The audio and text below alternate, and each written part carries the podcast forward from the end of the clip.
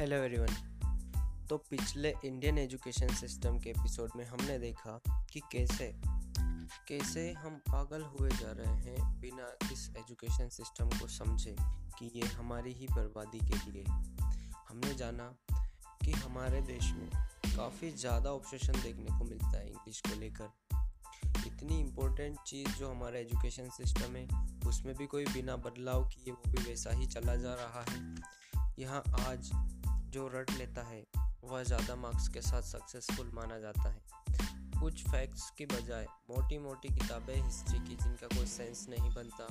आज की डेट में उसके लिए आपको याद करने की क्या ज़रूरत है? अगर आपको कुछ जानना है, आप इंटरनेट से दो मिनट के अंदर जान सकते हैं। मेरे शब्दों में, आज के समय में स्कूल व कॉलेजों में हमें नॉलेज कम इन्फॉर्मेशन ज़्यादा मिलती है।